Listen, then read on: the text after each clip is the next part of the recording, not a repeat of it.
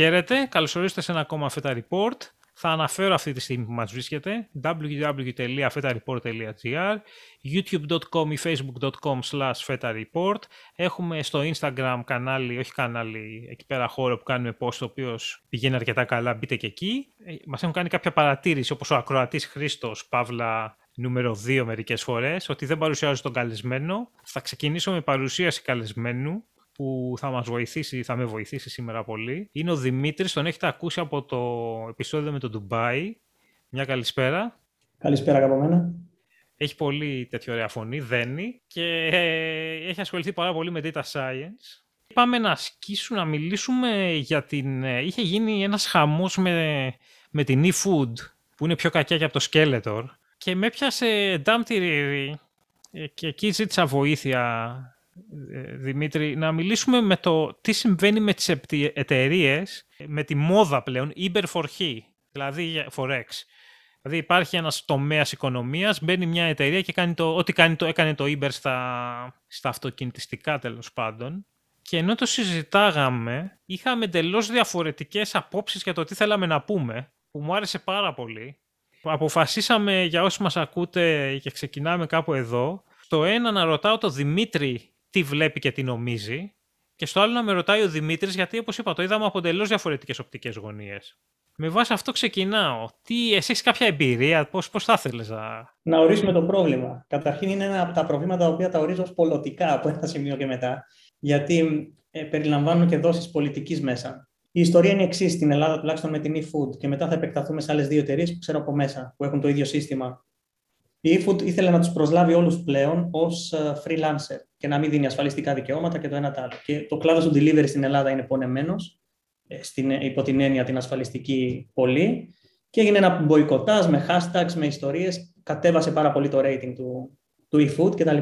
Η eFood ήθελε να το κάνει αυτό γιατί κάποιοι από τους deliverάδε, από τους deliverάδε τέλος πάντων, νομίζω είναι άσχημη η λέξη, από αυτούς που κάνουν τη διανομή. Διανομής; Αρκετά από τους διανομής είχαν αρκετά χαμηλό rating υπό την έννοια πόσο γρήγορα παραδίδαν, κάτι συνέβαινε το ένα το άλλο και αυτό ήταν consistent. Και ένας από τους τρόπους να μειώσει η food και οποιαδήποτε εταιρεία έχει διανομής σε αυτό το πράγμα ήταν να βάλει κάποια, κάποιες ασφαλιστικές δικλείδες που ήταν π.χ.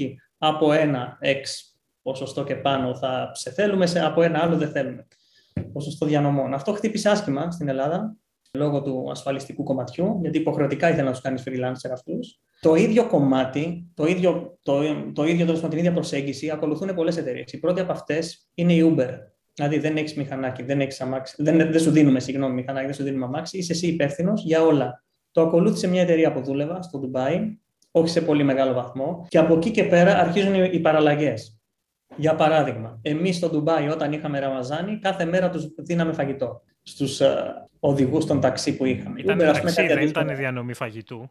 Ναι, ναι, αλλά επεκταθήκαμε. Ο φαγητό έχει άλλη λογική. Επεκταθήκαμε και σε αυτό ούτως ή άλλως, όπως και η Uber. Η Uber με το Uber Eats και εμείς με το δικό μας τότε. Γενικά αυτά λέγονται super apps από ένα σημείο και μετά, που αναλαμβάνουν τα πάντα από delivery, από ανθρώπους μέχρι οτιδήποτε. Και η ιστορία είναι αυτή. Ανάλογα με τη χώρα και ανάλογα με τις ασφαλιστικές δικλείδες κάθε χώρας ή τη μη ύπαρξη ασφαλιστικών δικλείδων σε κάθε χώρα, επιτρέπονται τα πάντα. Στο Πακιστάν, ένας με μια Toyota Corolla μπορεί να γίνει οδηγός σε οποιαδήποτε από τις δύο ανταγωνιστικές υποτίθεται εταιρείες και να προσπαθήσει να βγάλει τα προστοζήν σε όποια νομίζει καλύτερα. Μπορεί να κάνει ακόμα και switch μέσα στην ημέρα. Σε ποια από τις δύο θέλει να, να είναι, με δύο κινητά στο παρμπρίζ κτλ. Η Ελλάδα δεν ξέρω αν ε, ισχύει τόσο πολύ αυτό σε e-food versus box, που είναι, τα πάει αρκετά καλά, versus Walt versus οτιδήποτε άλλο. Η Uber Eats δεν ξέρω αν έχει επεκταθεί εδώ ακόμα γιατί δεν έλεγξαν την εφαρμογή. Αλλά το, το, το περίγραμμα του προβλήματος είναι αυτό. Πού ακριβώς μπαίνουν τα όρια λοιπόν σε κάτι το οποίο κάνεις εσύ ως freelancer ή όχι ως freelancer αλλά με ασφαλιστικά δικαιώματα. Η Uber ήταν εταιρεία που έχει καταδικαστεί γι' αυτό αρκετές φορές, είτε σε πολιτείες στην Αμερική, γιατί κάθε μία έχει διαφορετικούς νόμους, είτε σε χώρες όπως την Αγγλία που ήταν σε δικαστήρια για μήνες. Και από εκεί και πέρα, κάθε χώρα, ειδικά σε Μέση Ανατολή που ξέρω εγώ, έχεις διαφορετική αντιμετώπιση σε όλο αυτό το κομμάτι. And that's it. Αυτό είναι το περίγραμμα που θέλαμε να δώσουμε. Έχω μια ένσταση που στην Αγγλία και δεν το έχω καταλάβει. Ναι. Είναι για το ταξί. Υπάρχει αυτό το θέμα, ε, χωρίς να θέλω να ταχώσω ή να το κάνω πολιτική συζήτηση. Υπάρχει για μένα αυτό το θέμα το ότι η πολιτική είναι σε γενικές γραμμές η συνήθως, δεν ξέρω πώς να το πω έτσι με μία λέξη, θα έλεγα μικροτσούτσουνι στο μυαλό. Υπό την έννοια... υπό την έννοια ότι όταν βγαίνει κάτι καινούριο, αντί να καθίσουν να σκεφτούν ότι ξέρεις τι γίνεται αυτή τη στιγμή, είναι αυτό που είχε πει ο Γκίψον, ο William Gibson, ότι το μέλλον είναι εδώ, αλλά δεν έχει κατανεμηθεί ακόμα. Ότι όταν βγαίνει ναι. κάτι καινούριο και κάτι κάνει τέλος πάντων, κοιτά, πας ένα βήμα πίσω και λες ότι αυτό και τι μου αλλάζει. Καταρχήν βγήκε γιατί λύνει ένα πρόβλημα. Ή δημιουργεί ένα πρόβλημα για να λύσει; Είναι κάτι σαν το iPhone που δεν υπήρχε στην αρχή και μετά δημιούργησε όλη την ανάγκη αυτή. Στο Λονδίνο υπάρχει αυτό το θέμα με τους ταξιτζίδες. Ότι οι ταξιτζίδες για να γίνουν ταξιτζίδες, καλώς ή κακώς περνάνε μια πολύ εντατική εκπαίδευση όπου πρέπει να περνα... πατάνε όλη την πόλη πάνω κάτω, τη μαθαίνουν όλη την πόλη απ' έξω. Νομίζω ότι τους περισσότερους δρόμους ξέρουν που είναι απ' έξω. Τους λες και πρέπει να ξέρουν αμέσως που είναι. Αυτή Υπάρχει paper για τους ε, οδηγούς ταξί στο Λονδίνο. Και έχει αυξηθεί, αυξάνεται κάτι στον εγκέφαλό τους. Ακριβώς, ακριβώς. Το geospatial κομμάτι. Σαν του Einstein με την σχετική ναι. Τόσο έντονη εκπαίδευση. Αυτό κολλάει και στο επεισόδιο που έλεγα ότι κεντράρουμε εσύ, εσείς τι μας βάζεις να μαθαίνουμε computer science. Ότι όταν βγαίνει αυτό το πράγμα και σου έχει navigation, δεν χρειάζεσαι να το περάσεις όλο αυτό. Δηλαδή, μπορείς αμέσως να βγεις και να αρχίσεις να παράγεις θεωρητικά. Και αυτή είναι και η λογική, το ότι μπαινοβγαίνεις στην αγορά, ίσως. Και είχες το, το δήμαρχο του Λονδίνου, όπου ως, ως θεσμό, όχι ως άνθρωπο, δεν τους πάω και τους δύο, δεν υπάρχει πρόβλημα να ξεχωρίσουμε. Ο οποίος σηκώθηκε και είπε ότι ωραία, περάστε την εκπαίδευση του ταξιτζή, γίνετε ταξιτζίδες και μετά πάρτε πελάτες από όπου θέλετε. Ναι. Το οποίο εμένα με εκνεύρισε πάρα πολύ. Γιατί όχι. Μπορεί κάποιος να μπει και να είναι πολύ καλός οδηγός, να έχει έρθει από μια άλλη πόλη της Βρετανίας στο Λονδίνο και να θέλει να δουλέψει δύο χρόνια και να φύγει. Εφόσον έχει το navigation, δεν χρειάζεται How should I say this? Shut the fuck up. Και άστον, ας πούμε, να κάνει. Κατάλαβες. Ε, ναι, ναι, άμα θες ο άλλος να είναι μόνιμος ταξιτζής και απα, απαγόρεψε το άμα θες να τον, να τον ξέρεις, να, να, του σηκώνει άλλο στο χέρι και να τον πάρει. Να πεις ξέρω εγώ ωραία μόνο με άπεση αφού θες έτσι. Χρέωσε τον παραπάνω, δεν ξέρω. Αλλά μην τον βάλεις να περάσει όλο αυτό το αγκούρι χωρίς λόγο. Ναι, αυτό στο κομμάτι του ταξί πάντα. Ναι. Ε, η εκπαίδευση που είχα δει εγώ, που είτε κάναμε εμείς είτε έκανε η Uber, στη Μέση Ανατολή πάντα, εντάξει δεν ήταν πάρα πολύ, ήταν υποτυπώδης υποτίθεται ότι οι περισσότεροι από αυτούς είχαν background σχετικό με τον τομέα. Υπήρχαν και άλλοι φυσικά που δεν είχαν κτλ. Η Uber Ελλάδα, επειδή είχα μιλήσει με αρκετούς από τους πολύ νέους τότε οδηγούς ταξί που είχε ξεκινήσει, όλο αυτό βέβαια πριν 3-4 χρόνια, γιατί τώρα έχει αλλάξει πολύ, ήταν απλά άνθρωποι οι οποίοι θέλανε τον μισθό τον αντίστοιχο που έδινε η Uber τότε και απλά να κάνουν κάτι σαν δουλειά. Θυμάμαι έναν από αυτούς, ένα πρωί που ήρθε να με πάρει από το σπίτι και μου έδειξε το χέρι του, τον οποίο, το οποίο τον είχε μαχαιρώσει ο οδηγός ταξί πριν μία με δύο εβδομάδες κάτω από το σπίτι του. Επειδή απλά φαίνονταν τι αυτοκίνητο. Υπήρχαν συγκεκριμένα αυτοκίνητα τότε που ήταν in favor της Uber και φαινόταν και το κινητό που πάντα έδειχνε κάτι αριστερά από τον οδηγό ή δεξιά. Οπότε τους ταμπάραν ως Uberάδες. Στα αεροδρόμια εντάξει είναι γνωστά αυτά που έχουν γίνει στην Ελλάδα ούτως ή άλλως. Το θέμα εδώ, για να το διαχωρίσουμε λίγο με το τέτοιο, γιατί η αφορμή ήταν το e-food, σωστά. Εδώ είχαμε ατυχήματα και δυστυχήματα κιόλας με διανομής. Διάφορων καταγωγών. Ένας ήταν ασιατικής καταγωγής ο τελευταίος, οι άλλοι ήταν Έλληνες. Κάθε δύο με τρεις εβδομάδες είχαμε κάτι. Και γενικά τα τελευταία χρόνια είχαν γίνει πορείες από διανομή στο κέντρο της Αθήνας για αυτό το λόγο. Επικινδυνότητα αφενός επαγγέλματος και όχι κάλυψη αφετέρου. Οπότε εδώ είχε γίνει λίγο πιο πολλωμένο. Ειδικά το θέμα της διανομής. Της Uber ούτως ή άλλως ήταν όταν μπήκε και η πολιτική μέσα και εδώ πλέον έγινε αυτό. Ο κόσμος ανταποκρίθηκε πάρα πολύ, γιατί το rating έπεσε υπερβολικά της eFood. Μετά η eFood ανέκρουσε πρίμναν και παιδιά, σας κάνουμε όλους ε, ε μισθωτούς κανονικά, την ασφάλισή σας κτλ. Κάτι το οποίο έδειξε ότι δεν ήταν χρηματικό το θέμα. Παρόλο που η μαμά εταιρεία της eFood, Delivery Hero, αν δεν κάνω λάθος, έχει την ίδια πολιτική σε πολλές χώρες που έχει δραστηριοποιηθεί και απλά περίμενε να κατακαθίσει η σκόνη και μετά να συνεχίσει πάλι το μοντέλο που είχε. Η Delivery Hero θα, την έψαξα λίγο και έχει ένα, ένα slide deck το οποίο θα το βάλω στο επεισόδιο από κάτω, δημόσιο είναι, δεν νομίζω να έχουμε κανένα τράβαλο. Στο ναι. επεισόδιο το συγκεκριμένο, όπως έχουμε εικόνες συνήθως, όποιος το βλέπει από YouTube, θα βάζω πράγματα από την Delivery Hero, μεταξύ άλλων. Πώς θες να συνεχίσουμε, θες να μιλήσουμε για την εταιρεία στο Ντουμπάι και την εμπειρία σου εκεί; Ναι, αυτό μπορούμε να το κάνουμε. Για πες τι έκανες εκεί. Ε, ε, όλα είναι παρελθοντικός χρόνος και από ό,τι έχω καταλάβει από τότε που έφυγες έχουν αλλάξει τα πάντα. Επομένως γι' αυτό δεν λέμε και το ποια εταιρεία Αλλάξει τα πάντα επειδή μας αγόρασε πλέον η Uber, οπότε δεν είμαστε ευθέως ανταγωνιστικοί. Είμαστε κάτι πολύ διαφορετικό. Έχουν γίνει συμφωνίες. Αυτό γίνεται γιατί επειδή, εγώ τι λέω Uber, αλλά μάλλον το Uber είναι καλύτερο. Επειδή η Uber έχει κακή δημοσιότητα, αγοράζει εταιρείες και δεν αλλάζει το όνομά τους. Αυτό είναι σωστό που λες. Ειδικά στη Μέση Ανατολή, το δικό μας brand name ήταν πιο συμφιλειωμένο με την περιοχή. Δηλαδή, ο local θα έπαιρνε πιο εύκολα εμάς παρά την Uber. Και επίσης η διαφορετική διαχείριση του εργατικού δυναμικού που λέμε ήταν ε, κάτι το οποίο βοηθούσε και αυτούς που δούλευαν με εμάς. Ένας λόγος είναι αυτός, ναι.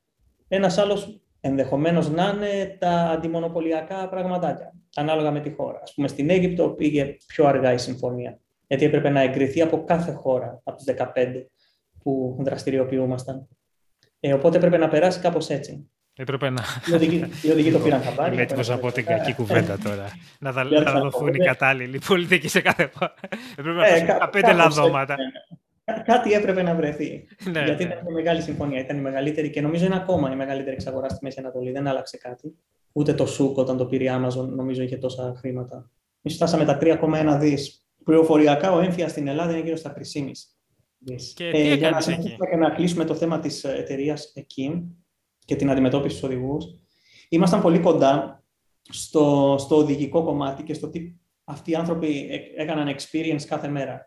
Εμάς οι CEO πήραν τέλος πάντων ό,τι χρήματα πήρανε. Δεν το λέω γι' αυτό, το λέω γιατί κατεβήκαν και κάναν 8 ώρα στον δρόμο οι δύο CEO της εταιρείας για να καταλάβουν τι γίνεται χωρίς να ξέρει ο πελάτης ότι τον οδηγούσε αυτός που του ανήκει η εταιρεία. Για να καταλάβουν τι γίνεται. Αυτό δεν, δεν νομίζω να γίνει στην Ελλάδα. Με όσο νομίζω ότι το έχει κάνει ο, ο Taxi Beat. Ο Beat το είχε κάνει νομίζω αυτό. Ο Δανδράκης δεν ξέρω αν είχε κατέβει στον δρόμο. Ε, αλλά ελπίζω Μπορούμε να, να τον λέμε όπως λέω τον Ερντογάν σε προηγούμενα, τον λέω ο Σουλτάνος, που τον λένε και στην Τουρκία. Τον Δανδράκη μπορούμε να τον λέμε το Μεσσία, ίσως, άμα θες, ή άμα κάτι τέτοιο. Εντάξει, υπάρχει και μόνοι διαφορετικές ναι. Από Αραβία ή πώς τον λένε αυτόν στο, στο Dune. Πώς τον λένε τον προφήτη στο Dune. Όχι ο Μεντά, το άλλος. Ο House of Atreides. Ο Queen Hazarat. Κάτι, τέλος πάντων. Α, μπορεί, ναι, ναι, ναι. Αλλά τέτοιες μυθικές προσωπικότητες, λοιπόν. Ε, εμένα μου είχε κάνει πολύ μεγάλη εντύπωση αυτό. Γιατί σιγά σιγά μαθεύτηκε όταν τέλος πάντων έφυγαν και δεν το ξανά έκαναν. Ε, είχε μαθευτεί και αυτό βοήθησε αρκετά. Ο ένας από τους δύο, ας πούμε, για να καταλάβεις, έγραφε το σκριπτάκι που πλήρωνε τους μισθούς των οδηγών.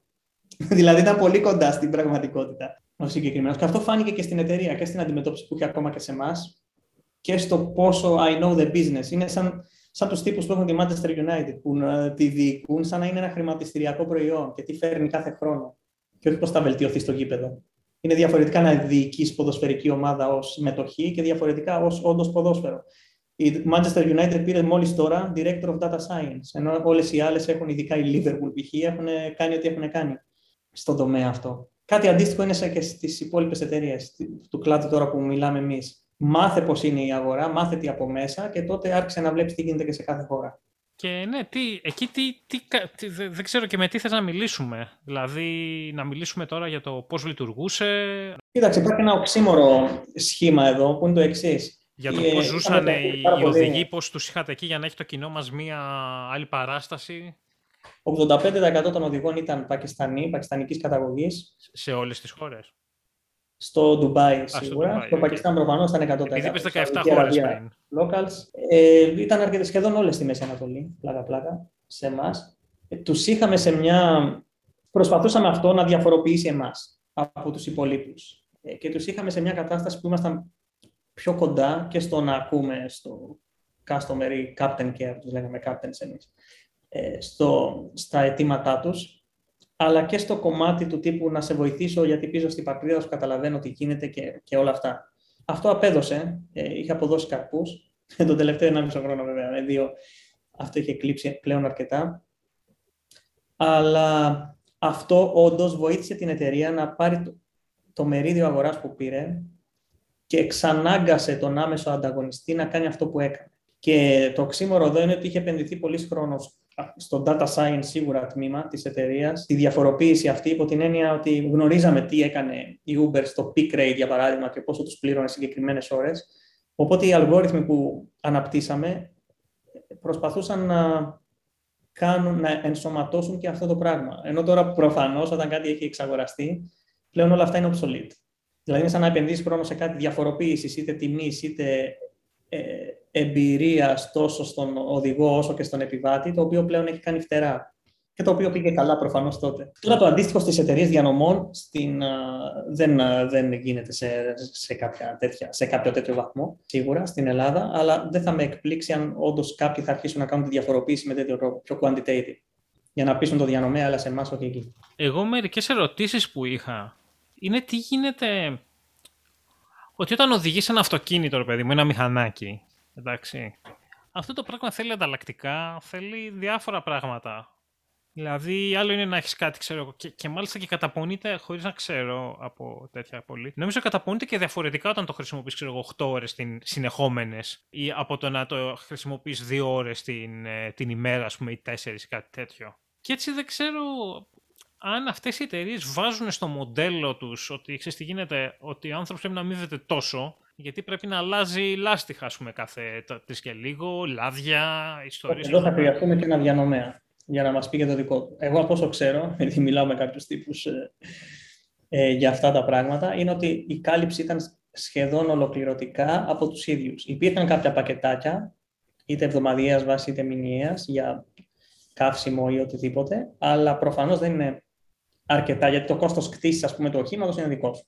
Υπήρχε ένα σημείο, μάλιστα μέσα στην πανδημία, όπου είχαν στρατολογηθεί οδηγοί ταξί για διανομή ταχυδρομείου. Δηλαδή υπήρχε μια, και μια ευελιξία πλέον σε όλο, σε όλο αυτό το Στο Ντουμπάι στην Ελλάδα αυτό; Ελλάδα. Ναι, Ελλάδα, ναι. Ε, ξέρω οδηγό yeah. ταξί ο οποίος έκανε, κάνει διανομή, έκανε διανομές ακριβώς, ε, όχι φαγη, ταχυδρομείου, διανομές εμπορευμάτων, ας πούμε. Ναι, ε, το οποίο βέβαια κάνεις και άνετα και κάπου οποιοδήποτε μέσω του app. Δηλαδή κάποια στιγμή θες να στείλεις τα κλειδιά κάπου, θα τα στείλεις με ένα taxi bit. Και δεν έχει σημασία, δηλαδή ξέρεις που είναι πάντα το ταξί και οτιδήποτε. Νομίζω το γενικότερο ερώτημα που μπορεί εδώ να αναδυθεί, γιατί ίσως αρχίσω εγώ τις ερωτήσεις, πρώτος είναι το εξής. Α, αν χρειαζόμαστε τέτοιου είδους οικονομία. Β, αν αυτή η οικονομία αυτή τη στιγμή είναι optimal. Και τρία, αν ήρθε εδώ για να μείνει. Γιατί εγείρεται ένα ερώτημα του τύπου η Airbnb εμπορεύεται σπίτια ενώ δεν έχει κανένα στην κατοχή της. Η Uber εμπορεύεται υπηρεσίες ταξί ενώ δεν έχει κανένα ταξί στην κατοχή της. Πρακτικά δεν λέμε να έχει 2% του στόλου, έτσι. Και η Amazon έχει ελάχιστα προϊόντα που είναι Amazon made και απλά εμπορεύεται πάλι, κάνει τον ενδιάμεσο. Οπότε αυτού του είδους η οικονομία παρουσιάζει ένα ενδιαφέρον. Υπό την έννοια ότι μιλάμε τώρα για, για γίγαντες του κλάδου. Μιλάμε για πάρα πολλά χρήματα που διακινούνται και υπάρχουν και εταιρείες που εμπορεύονται κάτι ενώ δεν το κατέχουν. Δεν, δεν το έχουν σε ιδιοκτησία, να το πω πιο σωστά. δεν το κατέχουν, έχει και άλλη διάσταση, την οποία και αυτή μπορούμε να συζητήσουμε. Αν το κατέχουν ή όχι. Αλλά νομίζω αυτό είναι το γενικότερο ερώτημα. Μπορεύουμε κάτι, δεν το έχω. Άλλοι το έχουν και βάζω αυτούς ενδιάμεσα. Οπότε λύνει πρόβλημα τελικά. Αυτό είναι, αυτό είναι ένα ενδιαφέρον ερώτημα. Οπότε αν έχει νόημα και στην, και στην οικονομία. Ναι, χρειαζόταν, ας πούμε, στον κλάδο των ταξί ή της διανομής. Ε, Εδώ έχω και εγώ άποψη. Έχεις; Έχω και εγώ άποψη. Εγώ θεωρώ ότι χρειαζόταν. Για πες μας τη δική σου. Η δική μου θα την πω στο επόμενο. Ωραία. Για να μην ε, γιατί δένει. Αλλά ας κρατήσουμε μια υποσημείωση. Όσον αφορά τον κλάδο ας πούμε, των uh, υπηρεσιών uh, ταξί, Παρένθεση τότε, κάτσε, να ναι. το κόψουμε λίγο. Να πούμε ότι μιλάμε μεταξύ μας έτσι τώρα, επειδή σου αρέσει να οριοθετήσεις τη συζήτηση, μιλάμε για ταξί και διανομή φαγητού. Γιατί υπάρχουν ναι. εταιρείες οι οποίες κάνουν το Uber για κότερα. Μας είπε ένας ακροατής, κάτσε να τον ε, μνημονεύσω, τον λένε, θα τον, χρησιμο... θα τον ε, ε, πήραμε άδεια για το ψευδόνυμο. Επομένως θα τον πούμε με το ψευδόνυμο του ιστοσελίδας. Μας είπε τα εξής, ότι έχει μιλήσει επειδή ασχολείται λίγο με το να ε, έψαχνε χρηματοδότηση πρόσφατα, ότι πολλοί στην Αμερική λένε ότι τα πάντα θα γίνουν share marketplaces, πολύ VCs, και ότι βρήκε μια εταιρεία η οποία νίκιαζε εντός αγωγικών φέρετρα, όπου πηγαίνεις με ακριβό, λέει, πανέμορφο, πανάκριβο φέρετρο, και μετά σε θάβουν με ένα χάρτινο.